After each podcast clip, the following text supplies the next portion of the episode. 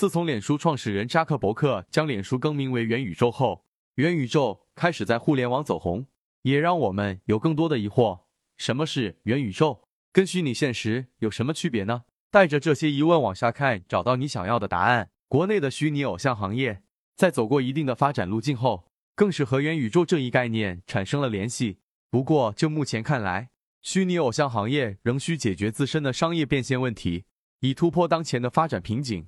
二零二一年，元宇宙概念在投行市场中迅速走红，群聚效应明显增强，越来越多的家企业纷纷加码元宇宙赛道。什么是虚拟偶像？它是如何崛起的呢？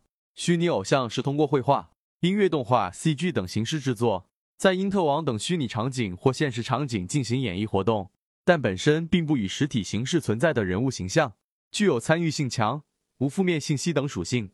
虚拟偶像并不是近年来才兴起的概念，却能够在最近几年火速走红。除了有元宇宙概念的助推之外，还有其他外在因素的带动作用。第一，Z 世代群体。也就是从一九九五年到二零零九年出生的人群有一定的增量。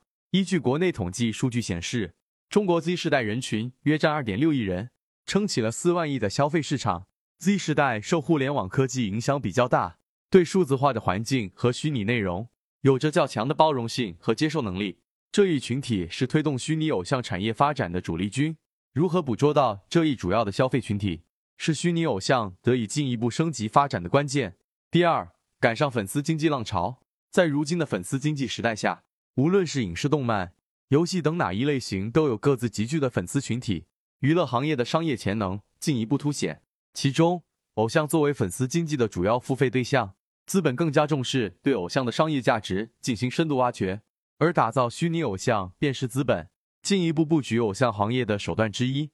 相比于真人偶像，虚拟偶像在生命力。可塑性等方面有着不可比拟的优势，而且虚拟偶像主观性弱，运营起来比真人偶像易控制，商业价值创造能力更稳定。这也就是为什么虚拟偶像会受到资本青睐的原因。